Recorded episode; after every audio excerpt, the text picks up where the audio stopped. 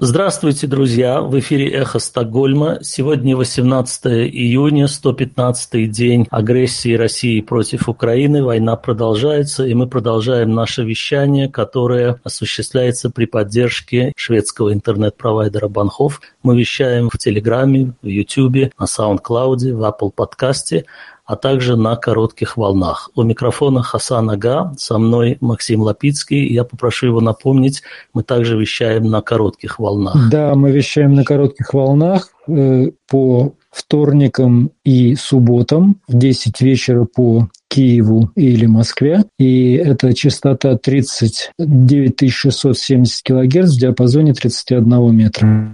Спасибо, Максим. Максим следил за новостями, как всегда, и я попрошу его рассказать нашим слушателям, что нового произошло за прошедшее время, как мы не виделись.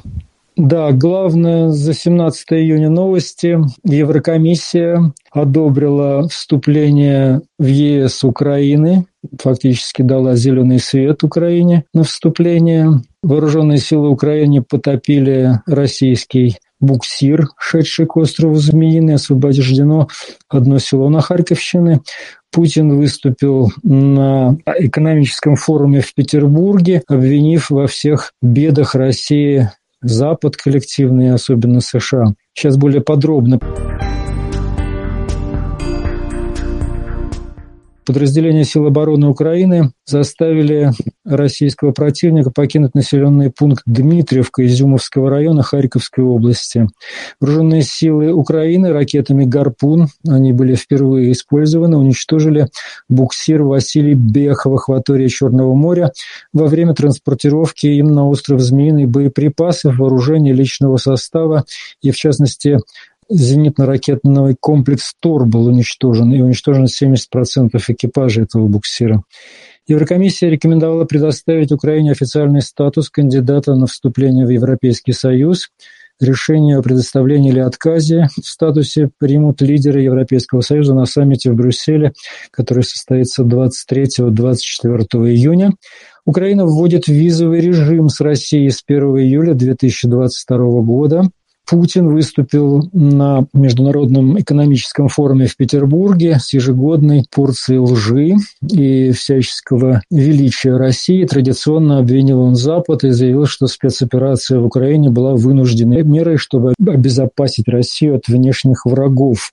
Путин очень много вообще говорил на этом форуме об экономике России, как будто там ничего не происходит, как будто все нормально, и как будто во всем виноват Запад. И инфляция в России тоже происки Запада. Кстати, там выступал президент Казахстана Такаев, и он назвал ЛНР и ДНР квазигосударствами, отметил, что Казахстан их не признает. Украина хочет обжаловать решение о переносе Евровидения 2023 года из Украины в Великобританию. Об этом заявил министр культуры и информационной политики Украины Александр Ткаченко. Борис Джонсон был сегодня в Киеве с ранее не объявленным визитом. По словам Зеленского, лидеры стран обсудили необходимость увеличения поставок тяжелого оружия, систем ПВО, экономическую помощь, санкции против России и гарантии безопасности для Украины.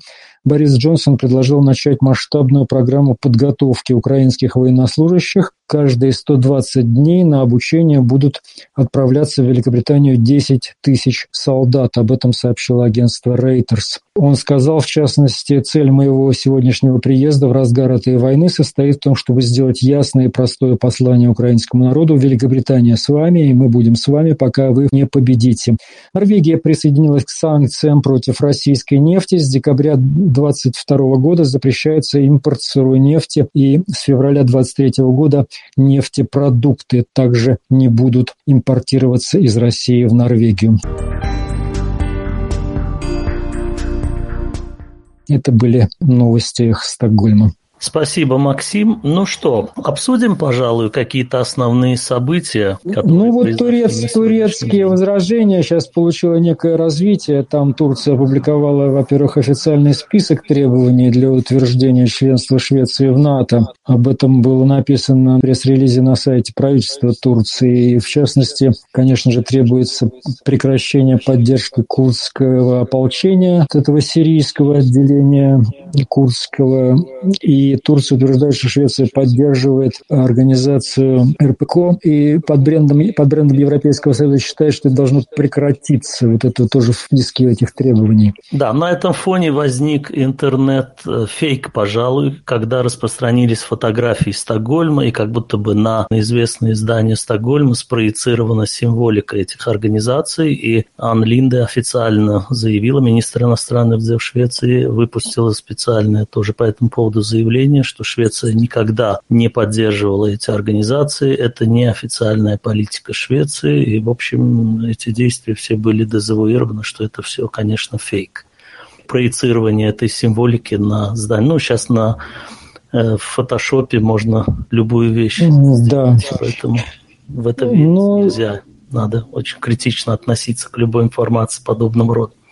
Но, тем не менее, все больше говорят о том, что Турция сейчас э, хочет чего-то непонятного. В Швеции такие возникают даже голоса, которые говорят о том, что же хочет Турция, потому что формально Швеция э, рабочую партию Курдистана не поддерживает, она ее тоже причисляет к террористическим организациям. И есть мнение, что все-таки речь идет об оружии, которое э, Турция хочет получить, в частности, о американских F-35 самолетах, которые сейчас Америка отказывается поставлять в Турцию, и Турция хочет как бы выторговать себе эти самолеты в раунде этих переговоров, потому что она, в общем, грозит очень надолго, надолго отложить членство Швеции и, соответственно, Финляндии в НАТО. Ну, мы уже обсуждали это в одном из наших стримов. Слушатели могут послушать. Это, конечно, большая игра и большой торг. И это не между Турцией, Швецией и Финляндией, это между НАТО в широком смысле и прежде всего Соединенными Штатами и Турцией. Вот там этот момент надо. Да, но уже скоро, искать, тем не менее, искать. встреча вот эта НАТО, и, соответственно, там должен был бы вопрос этот решиться каким-то образом, но, видимо, будет отложен, судя по всему, или что-то, может быть, к этому моменту произойдет. Но, кстати, у меня возник э, вопрос. Вот если этот вопрос затянется, ну и в конце концов любая война как-то заканчивается, пусть и худым миром. И сейчас об этом тоже поговаривают, и мы это можем тоже обсудить, как давят на Украину пойти на уступки. Что если к моменту решения окажется, что уже вот этот накал войны спал, а не отзовет ну, Швеция воз... свое желание? Отзовет ли Швеция заявку о членстве в НАТО, я думаю, что тут надо смотреть очень далеко, далеко. Если если действительно произойдут коренные изменения в России, что не исключено за это время, тогда возможно, что Швеция как-то изменит свою позицию. У меня такое ощущение есть. Если в России, дай бог, произойдут, например, демократические изменения, да, то есть Путина уберут или он уйдет, или что-то случится. Да, вполне себе можно представить, что если заявка еще не будет одобрена, то к тому времени Швеция, может быть, и переменит свою Ну, а если быть реалистами и сказать, сказать, а если быть, мало если... что изменится, но война все-таки закончится. И, если скажем, война активная фаза я войны. думаю, что, что Швеция тогда, видя такую агрессивную Россию, все равно будет э, в НАТО. И все равно это ну, членство состоится рано или поздно. Если Россия останется такой, как она есть сейчас, то, безусловно, Швеция в НАТО окажется сейчас. Это э, факт, на мой взгляд. Да. Да, у нас э, еще были, у нас... были очень высокие гости в Киеве, тоже не анонсированный визит, но такие визиты, как правило, заранее не анонсируются. То есть они о нем говорили, но говорили, что он будет днем ранее, но он был, тем не менее, на день позже, 16 июня приехали в Киев э, Макрон, э, канцлер Германии Шольц, премьер-министр Италии Мария Драги и президент Румынии Клаус Юханис. И там они, в общем, пытались, видимо, повлиять на Зеленского, чтобы он пошел на какие-то переговоры с Россией, чтобы войну прекратить как-то заморозить и что-то в этом духе. Но, видимо, они получили очень сильный отпор. Они, кстати, побывали в Ирпене, посмотрели на ужасы там того, что там показали, как это все выглядит. И сейчас, в общем, уже, похоже, никто больше Украину принуждать территориальным уступкам уже не будет. И это, в общем, Призывать уже... скорее. Да, я или думаю, призывать. Я думаю, принудить Украину сложно, но ну, стали такие разговоры да, идти, что да. надо бы уже соглашаться. Да, все устали, все, все, все уже давайте сложим оружие. Но этого не будет. И вот об этом очень хорошо говорит Андрей Пиантковский в программе Марка Фейгина. Мы можем послушать. Андрей Андреевич, ну вот смотрите, давайте начнем с такого.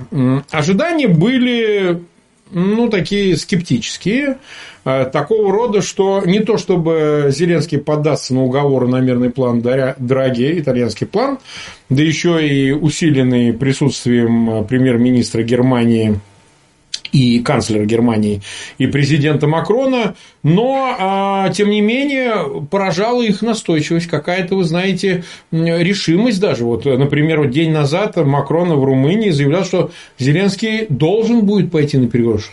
Куда должен пойти?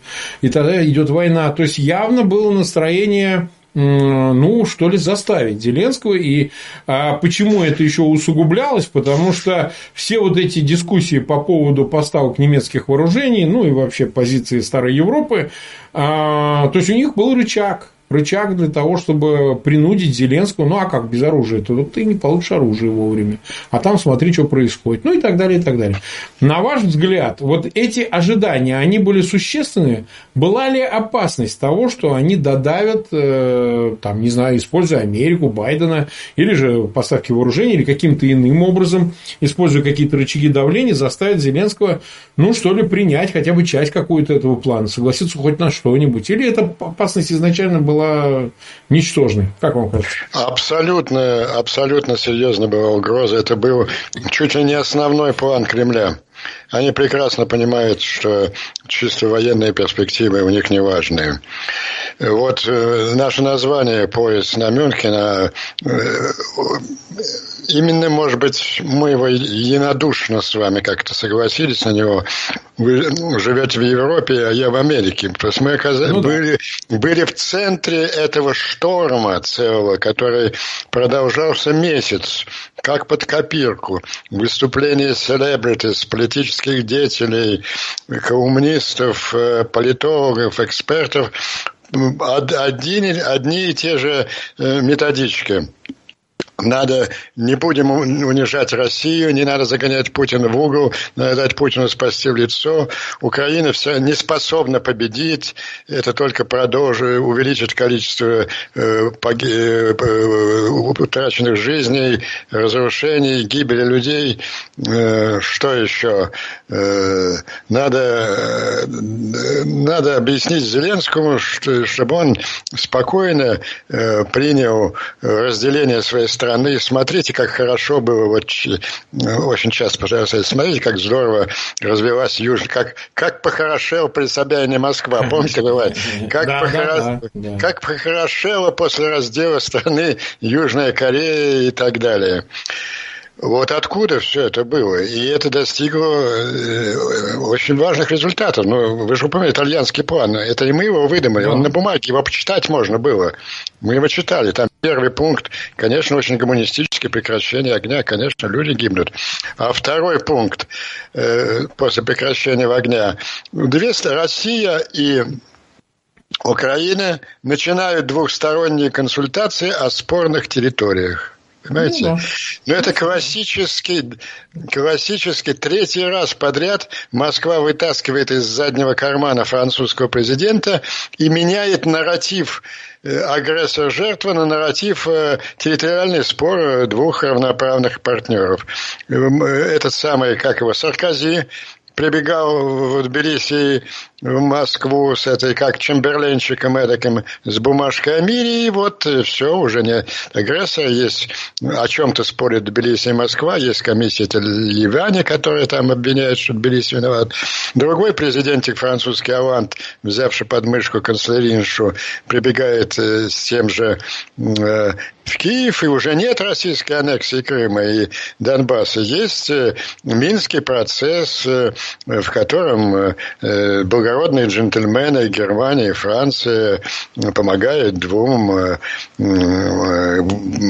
высокодоговаривающим сторонам найти кого-то. Готовился третий, третий такой выход на арену французского президента. И он это не скрывал. Вы правильно его последние, в своих последних цитатах он становился все более откровенный. Ну, тоже, то есть Итальянский план – это французско-немецкий план. Они просто постеснялись и решили прикрыться менее известным итальянским президентом. Это, да, я уже не буду тратить время, терять какое, какое давление было в Америке, там, начиная там от всяких Киссинджеров, Саймсов, Грэмов, ну и ну, целый ряд очень серьезных аналитиков, ранее незамеченных, таких как Ричард Хаус, Дэвид Игнатиус, тоже выступали с такими тезисами. И, в общем, им как-то удалось, по крайней мере, на риторическом уровне смягчить э, позицию Соединенных Штатов. Но мы этого еще коснемся. И апофеозом должно быть, конечно, было, это действительно был поезд Мюнхен, только он был брошен под откос э, в Ирпене. Я э, думаю, что ну, произошло невероятное трансформанс с французским президентом. Вот я до вас выступал на украинском телевидении, я видел там еще раз, посмотрел сюжет выступления Макрона на, на пресс-конференции. Так как Макрон буквально вчера или позавчера, вот произносивший эти вещи в, в Румынии, и, кстати, мне кажется, вот это была его ошибкой. У него был такой план затащить румынского президента, очень приличный и порядочный человек, Иваниус, Иохан, который да. поддерживает Украину, да, э, вот, э, как бы в свою компанию. Но, наверное, как раз он сыграл э, противоположное воздействие.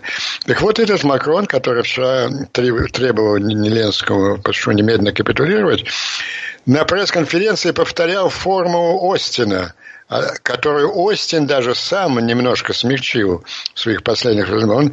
Вот вы мне не поверите, я лично это слышал. Пять минут назад Макрон говорил на хорошем французском языке, что, ну, э, что э, э, Украина должна победить мы должны все сделать для этого. Она должна восстановить территориальную целостность свою. Это форма, форма Остина. Что произошло, на мой взгляд? Да, произошло да. действительно в Ирпене. Ну, мы не, это не сентиментальные люди, которые были бы потрясены там ужасом всех этих зверств. Нет. Я думаю, что в Ирпене они же провождались там большой группой украинцев. Они, Макрон, как, собственно, политическое животное, хитрейшее, он понял настроение украинцев, и были какие-то разговоры, наверное, там. Э, ну, надо пояснить, ну, просто не все следили, их в Ирпень свозили. Да, да, это правильный очень шаг был. Вот, он понял, что если он вывалится вот с этими текстами бухарестскими на, э, в офисе Зеленского, тот просто вот последует примеру хулигана Пьянковского, который вчера в, в, в твите своем предлагал гнать поганой метрой э, Макрона, Макрона, Шольца и Драги с капитулянскими предложениями. И вот он просто не посмел это произнести, он понимал, что произойдет скандал. То есть они, он понял, они, они не понимали э, у себя там в Париже вот степень ожесточенности украинского общества, в том числе и связанную вот с этими с военными преступлениями на оккупированных территориях. Это э, украинцы никогда это не простят.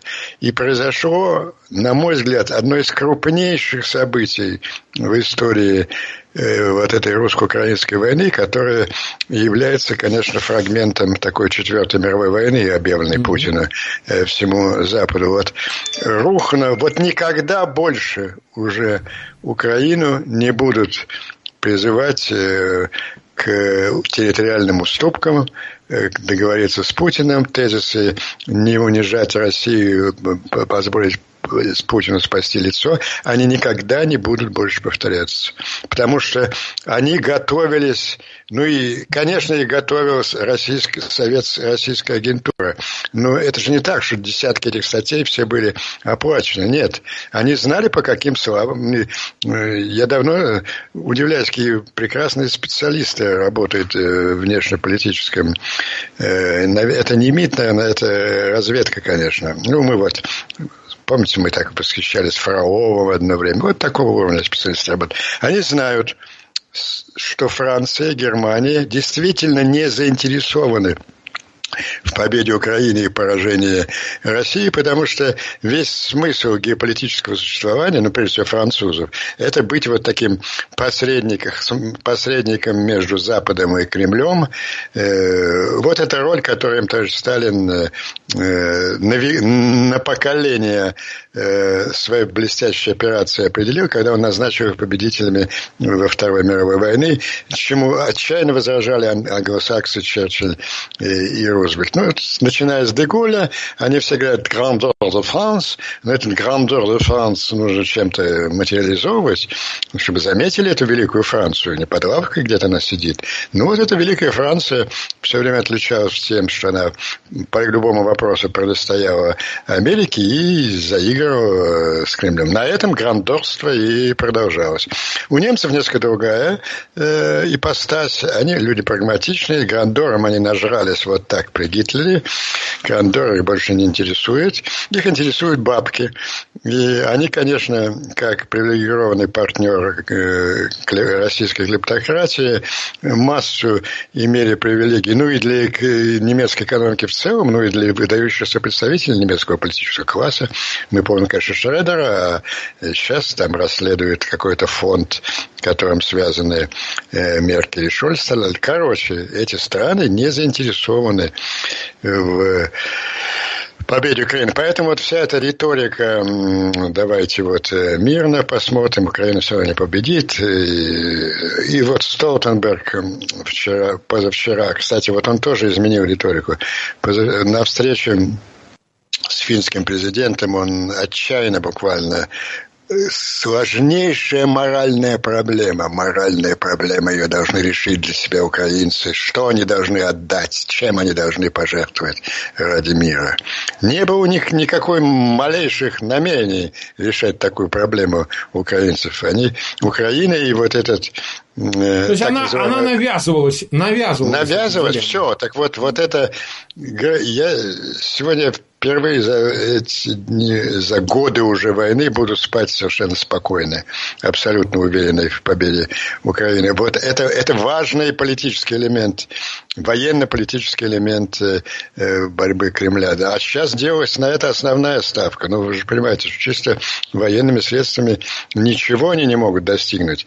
А когда все-таки реализуются эти поставки, а вот интенсивность этих поставок, она тоже коррелировалась, конечно, с сегодняшним результатом. Потому что, ну вот, э, три главных задачи решила бы, вот если, предположим, завтра итальянский план принят. Первое, я уже сказал, очень важное. Абсолютно менялся политический нарратив. Нет э, агрессора и нет жертвы, которой всем миром надо помогать. Есть территориальный спор двух субъектов. Э, это первое. Второе. Ну, какие же... Это Макрон бы не сказал это сегодня, на следующий день вот официально сказал бы. Ну, вот э, как... Сейчас же не надо в зону поставки оружия, в зону конфликта. Сейчас, ради бога, все так перемирие заключилось. Слава богу, какие, какие поставки? Никаких поставок не надо, американские товарищи. И третье. Смотрите, какую позитивную роль сыграла Россия. Она пошла на большой шаг переговоров мира. Ну, надо какие-то санкции снять обязательно. Вот это, это громадная, громадная такая триединая стратегия Кремля, реализованная его, ну, я не буду называть это агентом, но агентами влияния, да. Не, не, конечно, давно известно, что вот это э, геополитические интересы Германии и э, Франции, они подогреваются, с одной стороны, и коррупционными сделками лично э, высших представителей элиты, так и что особенно в, в отношении Франции, это громадным запасом компромата. Вот сегодня, например, когда они уже почти вошли в бешенство, эти людишки на российском телевидении, когда пошли первые сигналы из Киева, самые откровенные здесь да, да, да. вот это, кстати, кричал, да мы знаем этого Макрона, пидора, он голым с неграми, он голым с неграми бегает. И мгновенно наша замечательная госпожа Сабирова вывела да. на экран действительно довольно такую авантажную такую фотографию, где... Мы видели, да, где Макрон, они да, с обнаженными да, афроамериканцами, знаете ли. Да, да, знаете ли, да. Вот. Ну, в общем, с этим... Я не знаю, мне многие не поверят, но я хорошо чувствую ситуацию в Европе, в Украине. Это очень важная победа. Вот эта линия давления на украинское руководство, на страну через э, э коррумпированный, она, она она закончилась. Вот Макрон, который пришел в ужас, наверное, от того, что ему скажет Зеленский, если он осмелится сделать это неприличное предложение, ну, он повторял форму Остина. Теперь второй раз перевернуться ему уже никто не позволит. Это очень важная событие. И блестящая победа. Последняя, я сейчас скажу. Я уже так заболтался. Эм, я в хорошем настроении, давно так не был. Э, блестящая победа украинской дипломатии. Вот неприлично э, хвалить начальство. На какой к черту Зеленский для меня начальство? Вы же помните, как я его резко критиковал во время избирательной да. кампании. Именно 19... на моем канале и все, что известно именно. И не отказывается от этой критики. Изменился я, изменился Зеленский. Причем он вырос, конечно, до таких масштабов, которые я не мог предполагать. Но, между прочим, тенденция была заложена. Помните, у меня было сравнение с фильмом э, Расселини э, генерала да, Долорова. Генерал Долоровера, да. Который мы... Ему же тоже, ему же тоже кукловоды при, при, при, при, э, готовили определенные цели в этой комбинации. А он все это сломал, и он действительно поднялся до уровня Черчилля 21 века. Не я это назвал, так назвали англичане. Они имеют на это право, потому что для них, вот который раз повторяю, объясняю их беззаветную поддержку Украины, они переживают историческое молодость. Для них Украина 22, один на один сражающийся с Гитлером, это Англия 40-го года, их finest hour. Вот, так вот, прекрасная речь Зеленского была на пресс-конференции, как он замечательно их опустил. Довольно длинное выступление, открывавшее пресс-конференцию. Вот. Там он минут, наверное, 7-8 говорил о преступлениях российской военщине, о необходимости победы, об опасности, которую отнесут всему миру, а потом прекрасное словечко нашел. Я уже забыл, как оно по-украински было, эта речь. Но коснулись мы и выдвигаемые некоторыми государствами предложения перемены.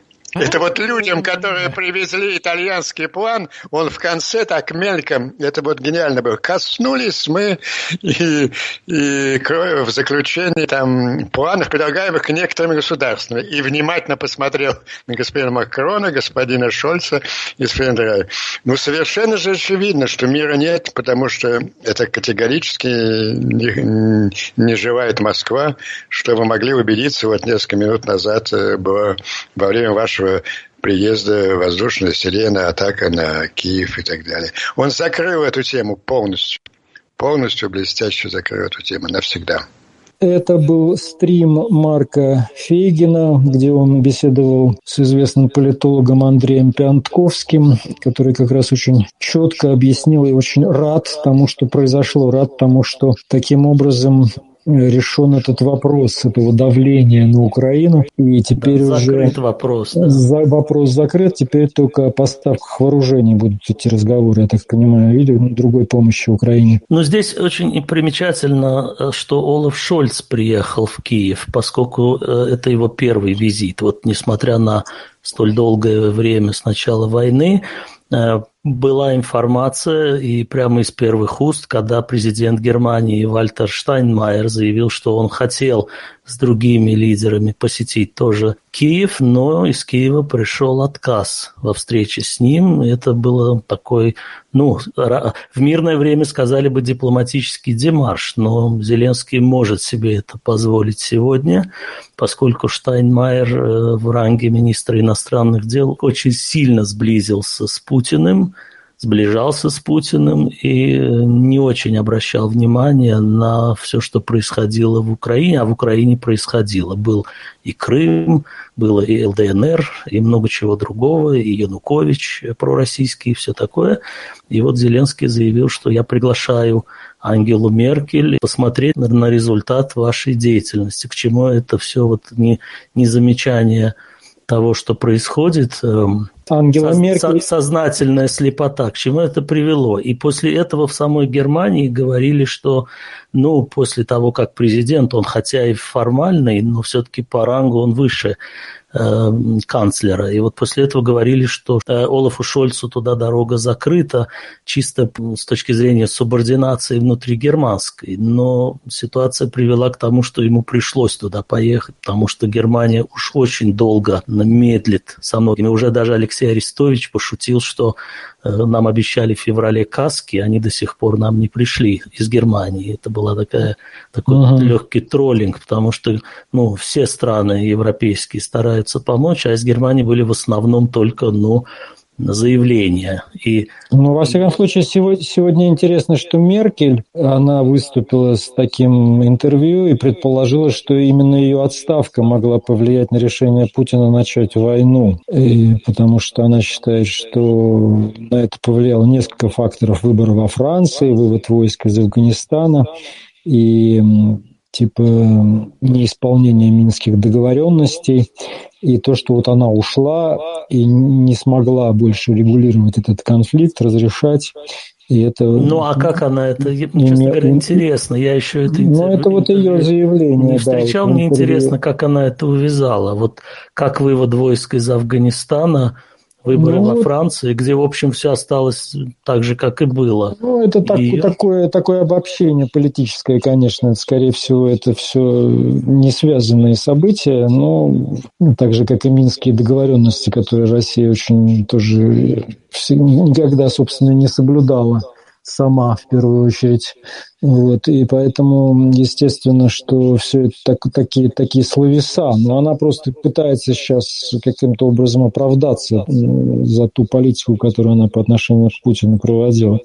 Если бы это заявил какой-нибудь восточный лидер, где все строится на лидере, ну вот я был и все держалось, а я ушел и все рухнуло, в это еще можно было бы как-то поверить, там порой система так построена, вот эта пресловутая вертикаль власти.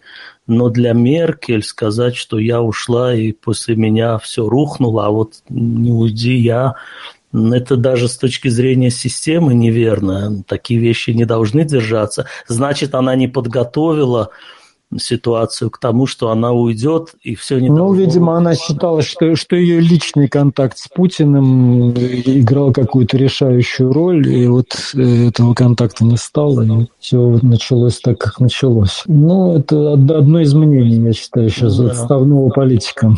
При всем том, что я к Ангеле Меркель отношусь с уважением, она была хороший канцлер для Германии и много сделала, но все-таки немного заносчивая оценка своей, своей роли в истории, скажем. Сделаем ей в этом плане уступку, поверим ей на слово. Ну да, поверим ей на слово, но все-таки меня всегда смущало, что она урожен, уроженка ГДР, честно говоря. ГДР это такой же совок, как... как Причем она прекрасно говорит по-русски, она была победительницей Олимпиады русского языка. Хотя при этом ее отец был пастором. Вот так, такое своеобразное сочетание. Отец пастор, она чемпион по русскому языку в Олимпиаде, и в то же время она сторонница правого политического крыла.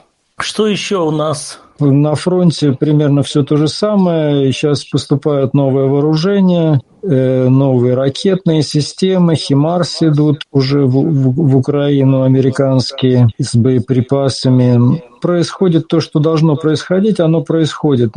Поступили, кстати, интересная же была информация о том, сколько оружия уже поступило в Украину. И, в общем, там уже солидные такие порции, то есть половина э, заявленных танков, там просили 500 танков, уже 270 танков пришли из Польши, э, много других вооружений. Ну, еще, конечно, много из, из этого списка не пришло, но на подходе. Так что, к сожалению, война продолжается, и нам придется продолжать наши эфиры. Да, ну вот мы обещали, что мы закроемся, как только война закончится. Ну, в общем, видимо, да. пока еще. Друзья, боритесь за мир, если хотите, чтобы мы замолкли. Да.